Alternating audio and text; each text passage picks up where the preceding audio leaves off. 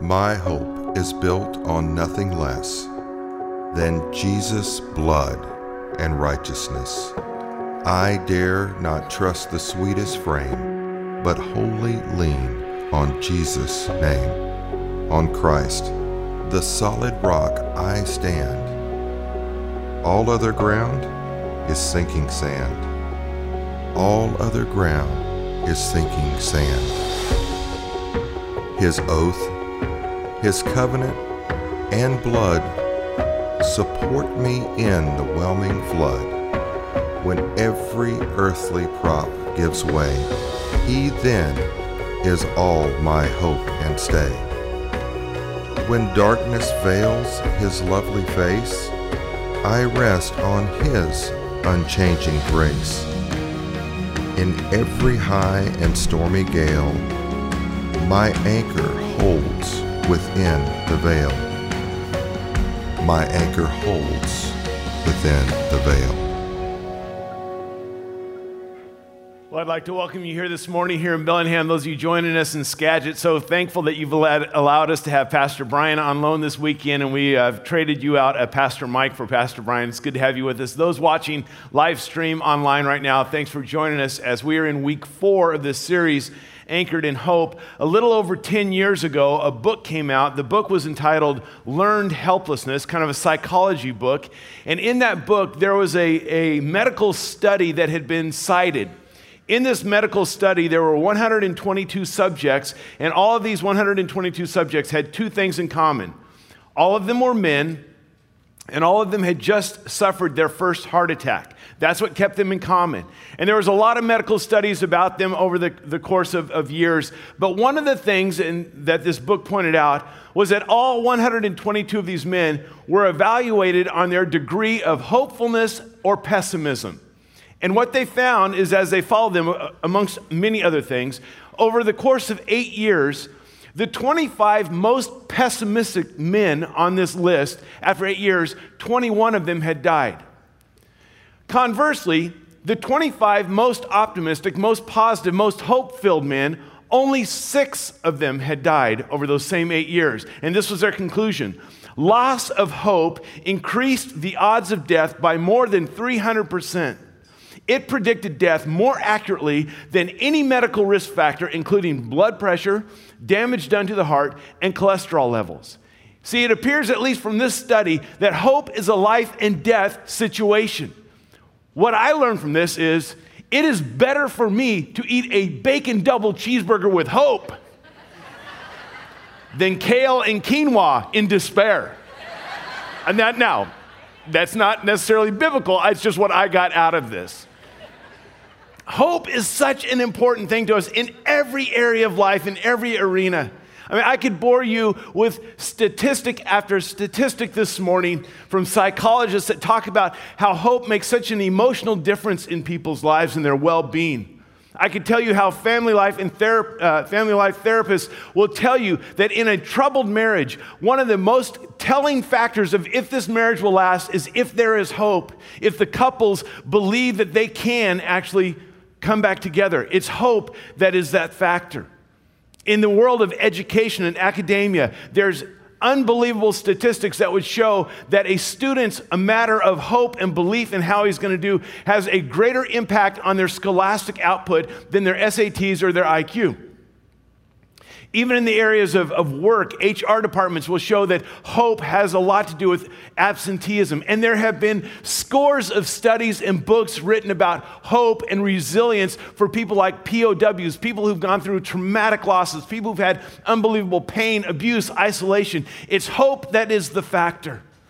And hope is such an important thing. Emil Brunner, the Swiss theologian, said, As oxygen is to the lungs, such is hope to a life of meaning. And we've been just embracing this whole subject of hope. One of the smartest men, wisest men who ever lived, wrote this in Proverbs chapter 13 Hope deferred makes the heart sick, but a longing fulfilled is a tree of life. Hope deferred makes the heart sick. Now, here's the irony in this whole thing is that in those times in our life when there are circumstances, there are situations, there are seasons where we're going through some very difficult times. when hope is so desperately needed. When there's the greatest demand for hope in our lives, it's in those same seasons when hope seems to be at its shortest supply. I mean, you just think about this. When things are going great, when you're living in the land of Lake Wobegon, where all the women are strong and all the men are handsome and all the children are above average, when everything is good, it's easy to be hopeful. Hope is there for you. But what about when you face difficulties? What about when there's discouragement? What about when the result is despair? When you need hope the most? That's when it seems like hope is so fleeting and so hard to come by. And that's what I want us to talk about today. How can we be hopeful? How can we overflow with hope when the situation, when the circumstance seems hopeless? As I mentioned, we've been in this series. This is the fourth week. And if you're joining us today for the first week, we're glad you're here. I think there's some things you're going to get out of this talk today. But I would encourage you as well, if you'd like to, to go online to watch some of the other ones, especially week one that was kind of foundational to the entire series. We've been looking at this thing of biblical hope, which is different than the uncertainty that we often use with hope, like, I hope something happens. But I want to uh, point out that biblical hope is not some, some way of just hyping yourself up into somehow trying to believe that everything is always going to turn out the way you want it to. Biblical hope is not just wishful thinking and wishing upon a star, crossing your fingers and hoping you get lucky. Biblical thinking, as powerful as this is, is not just positive thinking. It's not even just optimism. This biblical hope that we're looking at, hope is greater even than optimism. It is deeper, it is more lasting, it is more profound. It will see us through. During, um, during the years of apartheid in South Africa, there were a couple names that, that became kind of um, very familiar worldwide. One of, one of them was the Archbishop uh, Desmond Tutu.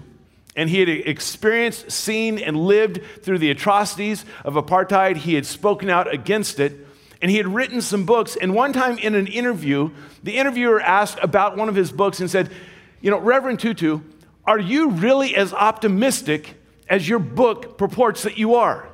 This was his response I'm not optimistic, no. I'm quite different. I'm hopeful. And he went on to say, I'm a prisoner of hope. And if anyone would know what it means to be a prisoner, it would be Desmond Tutu or any black that spoke out against apartheid in those days. I'm a prisoner of hope. There's something deeper than just optimism. John Ortberg, in his book, If You Want to Walk on Water, You Have to Get Out of the Boat, said this Hope includes all the psychological advantages of optimism, but it is rooted in something deeper. When I hope, I believe that God is at work to redeem all things, regardless of how things happen to be turning out for me today. Hope does not prevent me from expecting the worst. The worst is what the hopeful are prepared for. I think that is such an amazing line. Hope does not prevent me from expecting the worst. The worst is what the hopeful are prepared for. About six or seven months ago, Pastor Kip uh, preached a sermon here. I believe it was in May, early May. And there was a point that he made in that sermon where he talked about as followers of Christ, that our attitude and our approach to life should not be a what if approach, but an even if approach. Because if we approach life with this what if, what if, the, what if brings us to this point of uncertainty and this crippling fear. What if this happens? What if this, what happens? What if this? But if we approach it with an even if and confidence, that isn't an uncertainty. There's a confidence that comes not with a crippling fear, but with a liberating freedom of hope because of who God is. That even if this happens, we can have hope. I, I, know that, I know that all of us at one time or another have been impacted and inspired by the life of somebody who's faced some horrible situation and yet remained hopeful. And as that's inspiring, it, it's also sometimes maybe a little discouraging because you might come to this conclusion I could never have faced that and been hopeful. And then we decide that hope must just be hardwired into their, their, their DNA. They're just, they're just more hopeful than I am, which on the one hand is true. But I think if you ask those people who went through incredible loss or pain or suffering, difficulties, That they would say it wasn't always easy. It wasn't always just this, I just have this hope. That's just kind of how I'm wired. In fact, I think they would say if you're chasing some kind of a happily ever, ever happy, happily ever life, you're, you're chasing a fantasy. And I think if you dug down a little deeper, you would find that those people did some things intentionally that would help them to be more hopeful. And that's my desire for us that we wouldn't just grow in our understanding about hope, but we would learn and grow in our hopefulness, that we would, we would increase our hope quotient. And I think sometimes, sometimes as Christians, we just want a little quick fix. We want the little scripture, the little pill that'll just make everything all right, make it so easy. And maybe it's not so easy. One of the things that, and I'm going to offend some of you here in a minute, but hear me all the way out before you walk out. One of the things that, that always troubles me is when I hear people say, My favorite verse, my favorite promise is Jeremiah 29 11. For I know the plans I have for you, declares the Lord plans to prosper you and not to harm you, plans to give you hope and a future. This is a beautiful verse. But the vast majority of times that people point to this verse, say, This is my favorite verse, this is my favorite promise, they don't recognize, realize the context that this verse was given. Or if they do, they, they just conveniently forget about the context of where these words were spoken. It was in the most desperate situation when a, a marauding country named Babylon came in and took over Israel, destroyed their national identity, their spiritual identity, ripped families apart, children were taken from parents, relatives were taken, never to see each other again. Their livelihoods were destroyed, their homes were destroyed, they were kidnapped and they were taken against their will to a foreign country in a foreign culture with a foreign language to serve a foreign king. Some of them would never return. It was a desperate and hopeless situation when everything had been taken from them. I don't know that I've ever heard anyone say, My favorite verses are Jeremiah 29 10 and 11. Because in verse 10 it says, This is what the Lord says when 70 years are completed for Babylon, I will come to you and fulfill my gracious promise to bring you back to this place. I know the plans I have for you. Talk about deferred hope. He says, Yeah, this will be your favorite verse for 70 years. How do we remain hopeless in those 70 years? And what's interesting, and I don't have time to go in this, so God says, following this, if you read it in context, He says, You're going to be here for 70 years, settle in, get, get ready for that. But He says, This is what I want you to do seek me. All the things you hope for may not come to fruition, but you seek me in the midst of all this. God says, Yeah, I'm still in control. My plans and my purposes are still going to happen. They can't be thwarted, but it's on my timeline, and there may be some hope that is deferred. We have to get away from this idea, this thinking, this bad theology that just because we are the sons and daughters of God, just because we've been redeemed by the grace of Jesus Christ, by his blood covering us, that somehow we're exempt from hardships and difficulties in this life. That is never promised to us in Scripture. In fact, the beautiful thing about Scripture is that the Bible never ever denies the harsh realities of life. It never says, hey, you know, you're never going to have another difficulty. It's never going to be hard. You're going to have easy, smooth sailing, no storms in life. Quite the opposite. The Bible says, listen, it's in the, even in these difficult times, even in the harsh realities, and especially in the harsh realities, that you need to have a hope that can withstand the winds and the storms. You need to have the hope as the anchor for your soul when the, when the waves are raging and the battle is, is, is in full force. That's when you really need a hope. The Apostle Paul, who we'll talk about in just a minute, was writing a letter to a church in Corinth. And he was, he was talking about life and the, the, how fragile life is and even our lives. And he says, you know, we're, we're like jars of clay. And then he goes through this kind of a, I don't know if it's a litany or a kind of this, this cadence about the reality of life and the reality of hope. And he says to them in 2 Corinthians, We are hard pressed on every side. Does not stick his head in the sand and say, Everything's great. He says, We are hard pressed on every side, but not crushed. There's hope. Here's reality we're perplexed, but we're not in despair. We are persecuted, but not abandoned. We are struck down, but we're not destroyed. He says, Here's life. Here's the harsh reality of life. But here's the beautiful reality of hope in Jesus Christ. Even though this is happening, these circumstances, this situation, we have Jesus. And he would go on to say, We carry around the death of Christ in our body so that the life of Christ could be in you. And because of the resurrection of Jesus and because of the grace of God, he comes to this great conclusion in verse 16 Therefore, we do not lose heart. We do not lose heart. Though outwardly we are wasting away, yet inwardly we are being renewed day by day. That's my prayer for us. That's my prayer for you and for me. That no matter what kind of circumstances you face, are going through, what kind of seasons of life you're in, while everything may just seem to be crumbling around you, that we don't lose heart.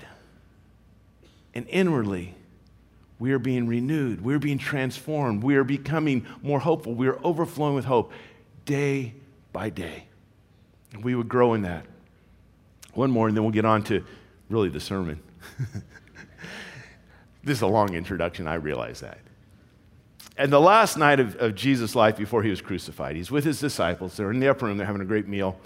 Um, tapestries would be made of this meal later. So they're in the upper room, and Jesus talks to them. And he knows their world is going to be turned upside down. They are going to feel hopeless and absolute despair within less than 24 hours. Jesus knows that his world is going to be turned upside down. And in this time together with him, he begins to tell them all these things, some things that, that we're familiar with. When he would say things like, I'm going to prepare a place for you, and if I go, I'll come back to be with you. He would tell them things like, I am the way, the truth, and the life. No one comes to the Father except through me. He would talk to them about how he is the vine and they are the branches, and if they will remain in him, he will remain in them. And if they ask anything according to his will, he'll give it to them. And that his joy will be in them and their joy will be complete. How he's going to send the Holy Spirit, the Comforter, who will come and dwell right within them. And how there will be joy. There will be a time of grieving, but there will be joy. He tells them all these things at this Last Supper. And at the very end, he says, And all of you are going to scatter, but I will not be alone because my Father is always with me. And after he tells them all of these things, he lets them know why he told them all of those things. And Luke mentioned this, this verse last week as he introduced that new song, Overcome. John 16, Jesus said, I have told you these things, all of that stuff, so that in me you may have peace. Reality check in this world you will have trouble, but take heart. I have overcome the world. Jesus said, There are, there are going to be difficulties that you're going to face. There's going to be failures that you're going to go through, some of them within just a few hours. There's going to be times when you think it's all, all is lost. He says, But I have told you these things because there's peace and there's hope because in me, remember, Christ in you, the hope of glory. In me, you'll have peace, and I have overcome the world. So here's what I want us to do in the remainder of our time today. Is I want us to talk and I want to get extremely extremely practical of some things that we can do to grow no matter where we are in our life situation to grow as people who are overflowing in hope. So like right now if things are smooth sailing for you, I believe if you will practice these things, it will prepare you for those times when inevitably there are some difficulties in life. I think if right now you're in the middle of a season that's just very, very difficult, that these things can help to elevate you to a place of hopefulness. And you can call them whatever you want exercises, practices, disciplines. I'm referring to them as habits, the habits of hope, because I, I desire for me and for us that these would become daily, weekly, monthly, annual life rhythm habits for us. And as we look at these very practical things that we can do to grow in hopefulness, I want to tell you right off the bat there are three things that I don't want to do. One is I don't want to give shallow, faulty theology. I, don't want to give Christian cli- cliches and platitudes. I, I don't want to put a Christian bumper sticker on a totaled car, okay? Sometimes pastors can do that. I don't want to do that. The second thing is I don't want to, in any way, downplay or diminish the difficulty, the pain, the sorrow, the loss, the hardships that some of you are going through and facing right now. I, I don't want to just, hey, don't worry, be happy th- to you, because it is very, very real. And the third thing is, I don't want to be overly simplistic. I, these are simple things that every one of us can do, but they're not simplistic. This isn't stuff that I just came up with. What I want us to do is, I want us to look throughout Scripture and see men and women who've gone through very difficult times, and in the midst of that, when we would say they could be or they should be hopeless, that they responded with hopefulness. And what was it about them? What, what was consistent? What did they do that we can follow their example? So, the first habit or the first practice is one that is kind of repetitious. It's what we've talked about throughout this uh, series and also throughout today. And the first one is to refocus refocus on the source. Refocus on the source. What is the source of our hope? From week one, we talked about there's a dramatic difference between what we hope for and who we hope in. And we need to make sure that we're focusing on the right thing because whatever we hope for will eventually disappoint us. And many who we hope in may disappoint us. But there is one who will never let us down, who will never disappoint us. That one will be the source of our hope. And we need, in the midst of those hardships, and, and even in the difficult times, and even in the good times, make sure that we refocus on the source of our hope. The Apostle Paul, as I mentioned, and we've used a lot of his writings in this series because he's forever writing about hope. You know, the hope to which God has called you, he writes. That, that this God of hope would cause us to overflow with hope. And yet his life is just fraught with difficulties. If you ever read in 2 Corinthians this, this letter he wrote to the church in Corinth, in chapter 4, chapter 6, and chapter 11, he just lists out all the hardships of his life. I mean, on every front, relationally, vocationally, with, uh, you know, uh, physically, with, with the, the law, and just unthinkable difficulties of life. And yet he's always talking about hope. He's still overflowing with hope, even when everything seems to be against him. And you may be aware, many of you are, that Paul poured into a young man, just really invested in this young guy named Timothy. He was like a spiritual father to this young man. He encouraged him, he, you know, uh, took him along with him and, and all this. And Paul, when, when he would talk with Timothy, he would make sure that Timothy understood that it is such an incredible privilege that we've received the grace of Jesus Christ, that we get to be called the sons and daughters of God. And it was such an honor to be called into the ministry, to, to take the kingdom of God and, and the message of the good news of Jesus Christ. And as he just says this with Timothy, and he's believing in Timothy and pouring into Timothy and ready to hand off things to Timothy, I think that as a spiritual father, he's concerned that, that maybe the hardships of life and ministry could hit Timothy, and Timothy could become discouraged and maybe give it up. And so, in one of his letters to this young Timothy, he again, he just lays out, hey man, it is such a privilege. We've got the grace of God. It's such an honor. We get to be called into to be the ministers of his kingdom.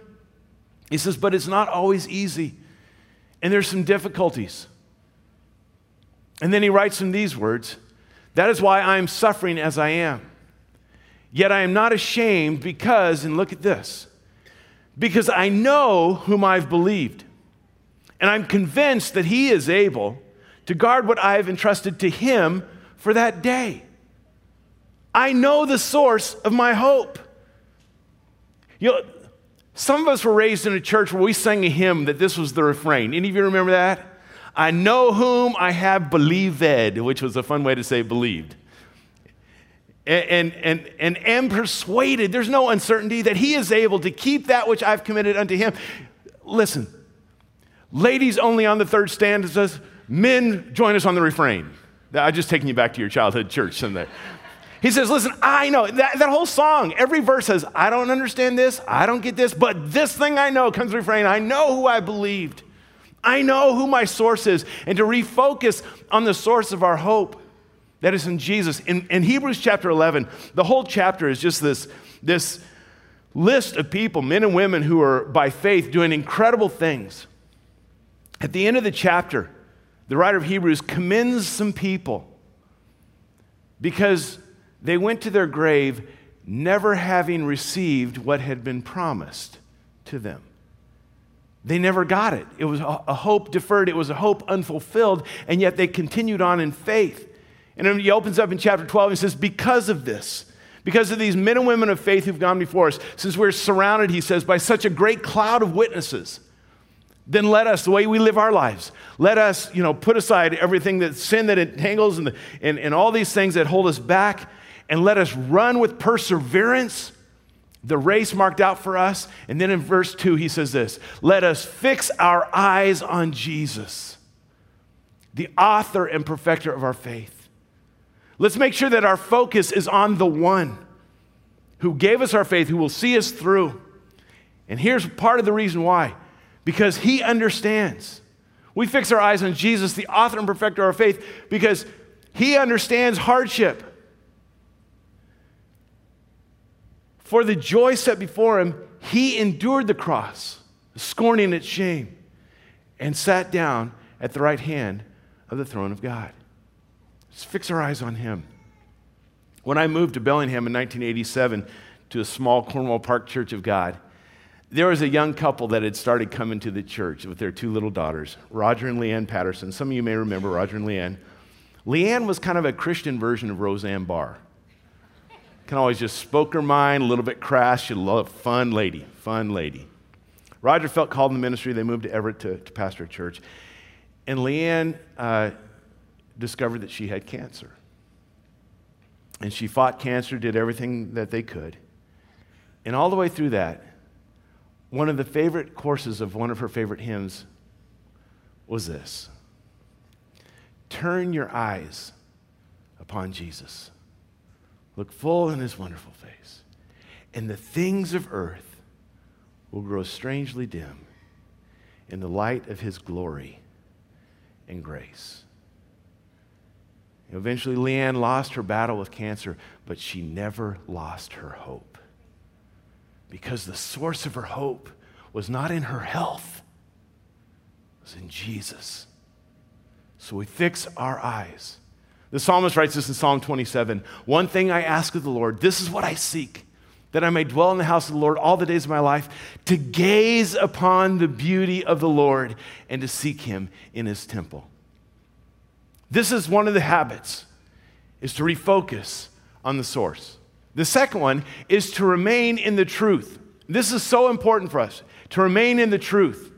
And, and we're not just talking about, again, positive affirmations I'm good enough, I'm smart enough, doggone it, people like me. That, those are, that's fine, that's wonderful. But there's something more than that.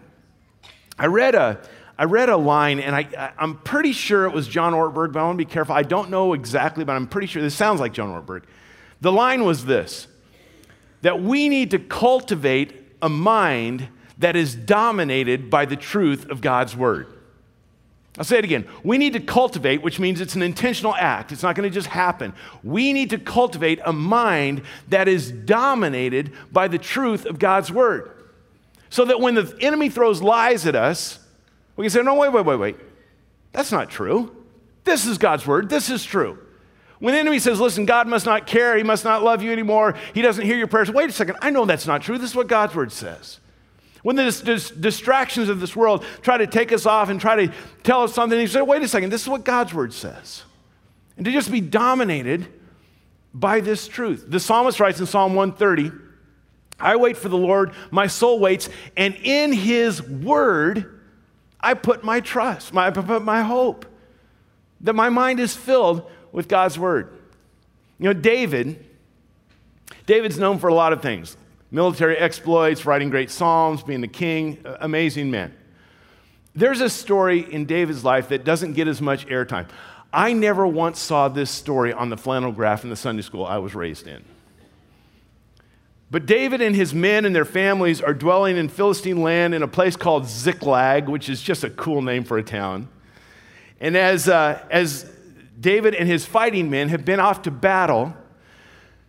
They've been away, and it kind of implies they've been away for maybe up to a year fighting a battle. And as they come back home to Ziklag, you can imagine within the hearts of these men who've been away from their families and their homes for up to a year, so longing for the loving embrace of their spouses, can't wait for the laughter and the joy of their children, the comfort of their own homes. What David and his men are not aware of, because there's not Instagram or Twitter or any kind of Facebook feeds for them to know this, is that while they've been gone, the Amalekites have come into Ziklag and overthrown it. And they have taken all the women, all the children, all the elderly, and they've destroyed all the homes. They've burnt them all down. So David and his men, filled with all this excitement to see their family be back at home, they come into Ziklag, and there's nothing but ashes, and all the people are gone. And it says that these mighty warriors, they wept bitterly. They wept until they had no strength left, till there was no tears. Their homes were gone, their wives were gone, their children were gone, their parents were gone. Everything's destroyed. A very hopeless situation. Even for David, his family's gone, his home is destroyed as well. But it gets even worse for David. In 1 Samuel, it says, And David was greatly distressed. We can understand why, but there's even more. For the people spoke of stoning him because all the people were bitter in soul, each for his sons and daughters. Not only has he lost his family, his home, but now the guys that are with him, they're getting ready to rebel. They're getting a rope. They want to lynch this guy. They want to stone him. They want to kill him. There's death threats. David doesn't have a small group he can go to.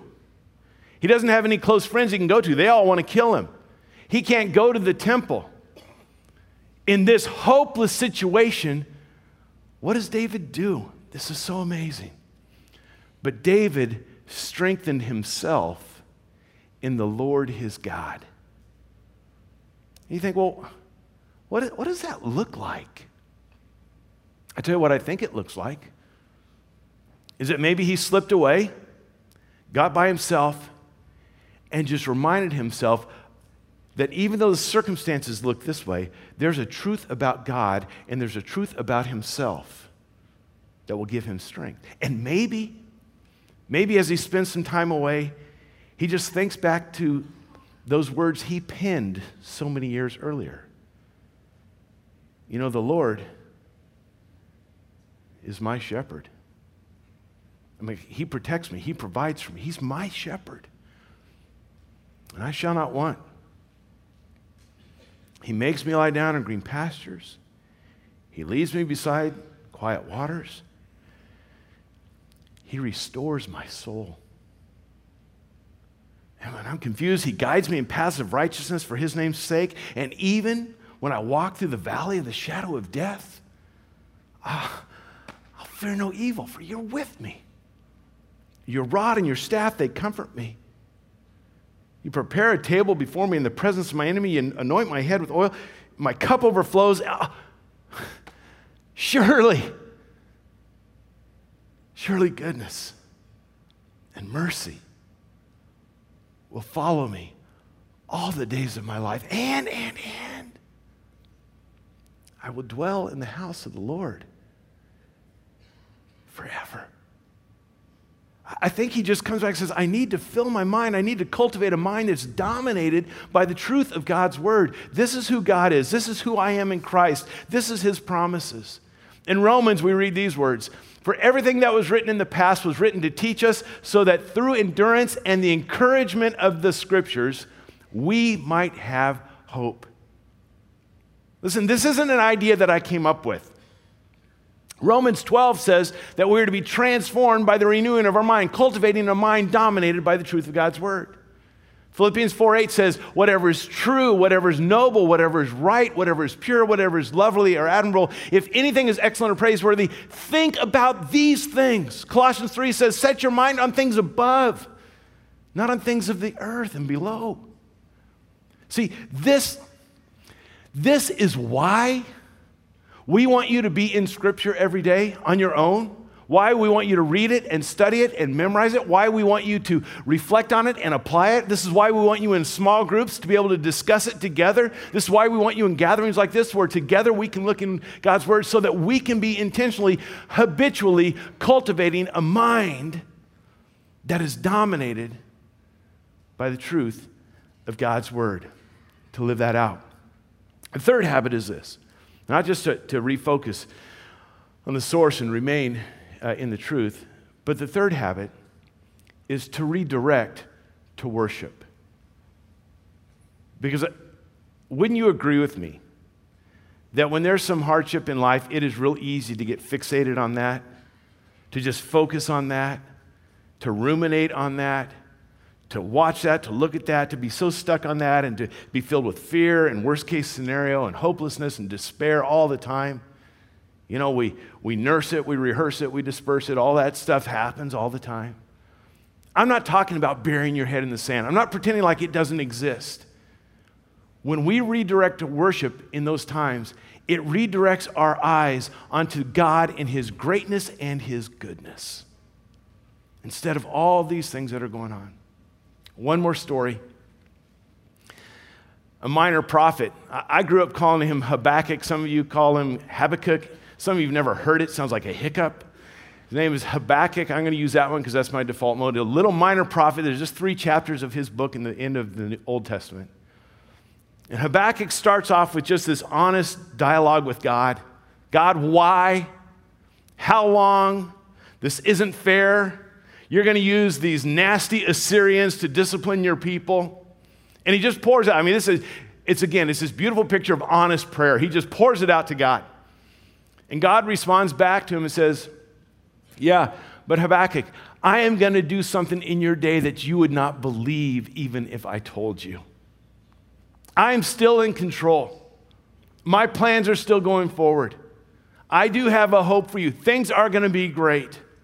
And then, have you ever heard someone, they'll, they'll be telling you a story or, or something, they'll say, Wait for it. God was the first one that ever did that. Habakkuk chapter 2, verse 3, mark it down. He's saying all this stuff to Habakkuk, and he says, Wait for it. Wait for it. And then in chapter 3 of Habakkuk, Habakkuk then responds again with a prayer. And throughout the, the beginnings of that prayer, he just acknowledges the greatness of God, reminding himself of that truth as well. And then he just pours out the reality of what they're facing and the difficulty. He does not ignore it. And in Habakkuk chapter 3, verse 16, he says, I heard and my heart pounded, my lips quivered at the sound, decay crept into my bones, and my legs trembled. And yet I will wait patiently for the day of calamity to come on the nation invading us. It's not looking good, it's going to get worse. And then he says, and economically and personally, though the fig tree does not bud, there are no grapes on the vines, the olive crop fails, the fields produce no food. There's no sheep in the pen, no cattle in the stalls. A pretty hopeless situation. What do you do when it's all falling apart? And he says, Yet, nevertheless, regardless, in spite of all of that, yet I will rejoice in the Lord, not in my circumstances, but I will rejoice in the Lord. I will be joyful in God, my Savior. The sovereign Lord is my strength. He makes my feet like the feet of a deer. He enables me to go on the heights. You know, so many times they say, How you doing? Well, under the circumstances, get out from under the circumstances. Yeah, there are circumstances are there, but he puts my feet on the heights. I will praise the Lord. Václav uh, Havel was the last president of Czechoslovakia and the first president of the Czech Republic. And he was a dissident, he was a critic of communism. He spent many, many years and different stints in jail, in prison, as a political prisoner. And he was an amazing author. And I have no idea where he is spiritually. But he wrote these words about hope. He said, Hope is not prognostication. You know, it's not, you know, predicting the future. It is an orientation of the spirit, an orientation of the heart. It transcends the world that is immediately experienced and is anchored somewhere beyond its horizons. That's what worship does. Worship reorients our spirit, reorients our heart, that no matter what we're facing, no matter what the outcome, no matter what the circumstances and the situation, the season of life, that my hope is anchored somewhere beyond these unmet hope fors, and it's who I hope in. That it transcends and connects me to this one who will never disappoint me. To worship that way. You know, the, uh, uh, someday I'm going to give you a one off sermon on the sons of Korah because it's so cool. But 11 Psalms are attributed to them in the Psalms. One of them is Psalm 42. Psalm 42 is best known for the, you know, as the deer panted for the streams of water, so my soul pants for you.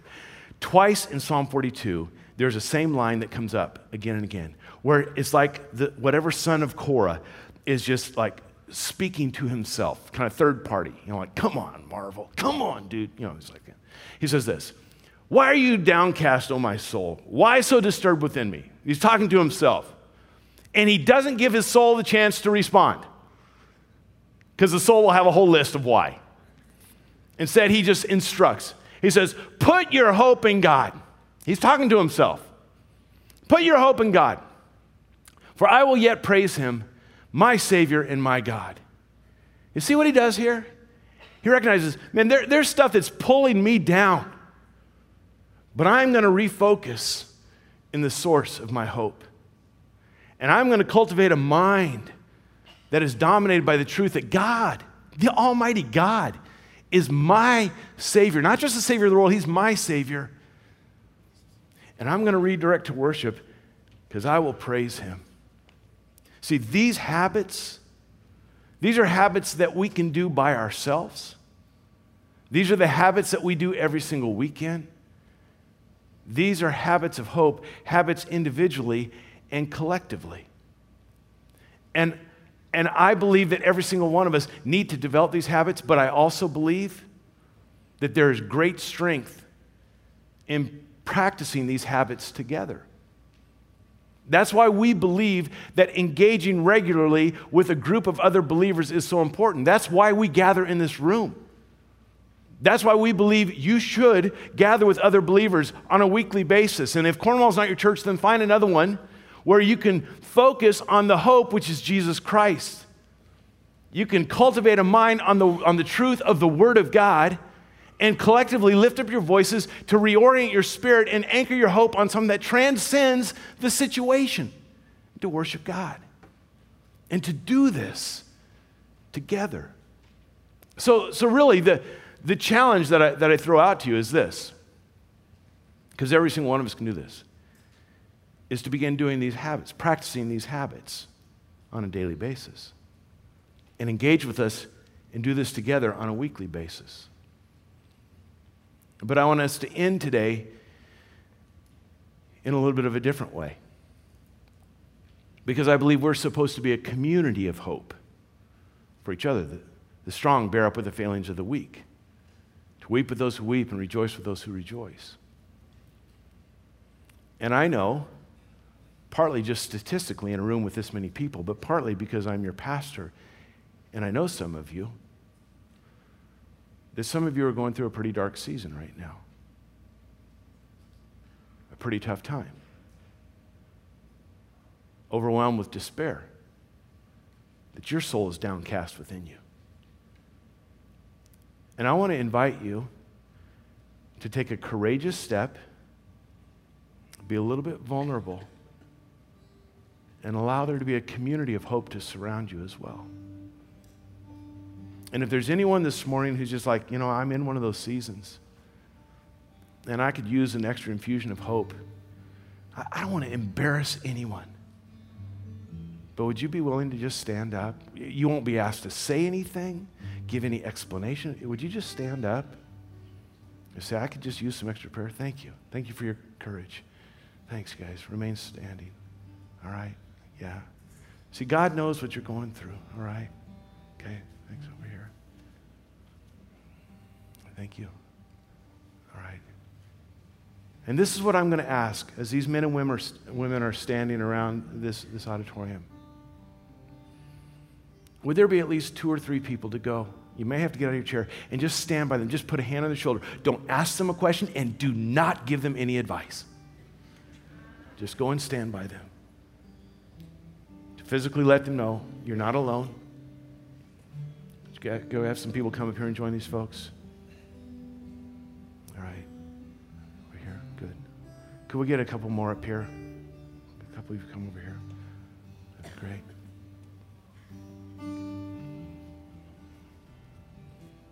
And I want to read the lines that stanza my dad used to quote. And then I want to pray. God has not promised skies always blue, flower strewn pathways all our lives through. God has not promised sun without rain, joy without sorrow, peace without pain. But God has promised strength for the day, rest for the labor, light for the way, grace for all trials, help from above, unfailing sympathy, and undying love. And Father, you are the God of hope. Jesus, you are our Prince of Peace. Holy Spirit, you are our comforter. And you know what these men and women are facing who are standing here. You know the pain, the sorrow, the loss, the despair. And I just pray now, in the name of Jesus, that your presence would so surround them. I pray that even in this season, and especially in this season, they would keep their eyes focused on you as their source. I pray that, I pray that they would keep their minds on the truth of your word. And truly, that they would give in this difficult time the sacrifice of praise and worshiping you. And that you would fill them with hope overflowing all the days of their life. And I would ask that the rest of you would stand now. And if you know this, if you would say with me, We wait in hope for the Lord. He is our help and our shield. In Him our hearts rejoice, for we trust in His holy name. May your unfailing love be with us, Lord, even as we put our hope in you. I've asked the team to lead us in a song that is so fitting for this moment. Sing this, and then I'll close us in prayer.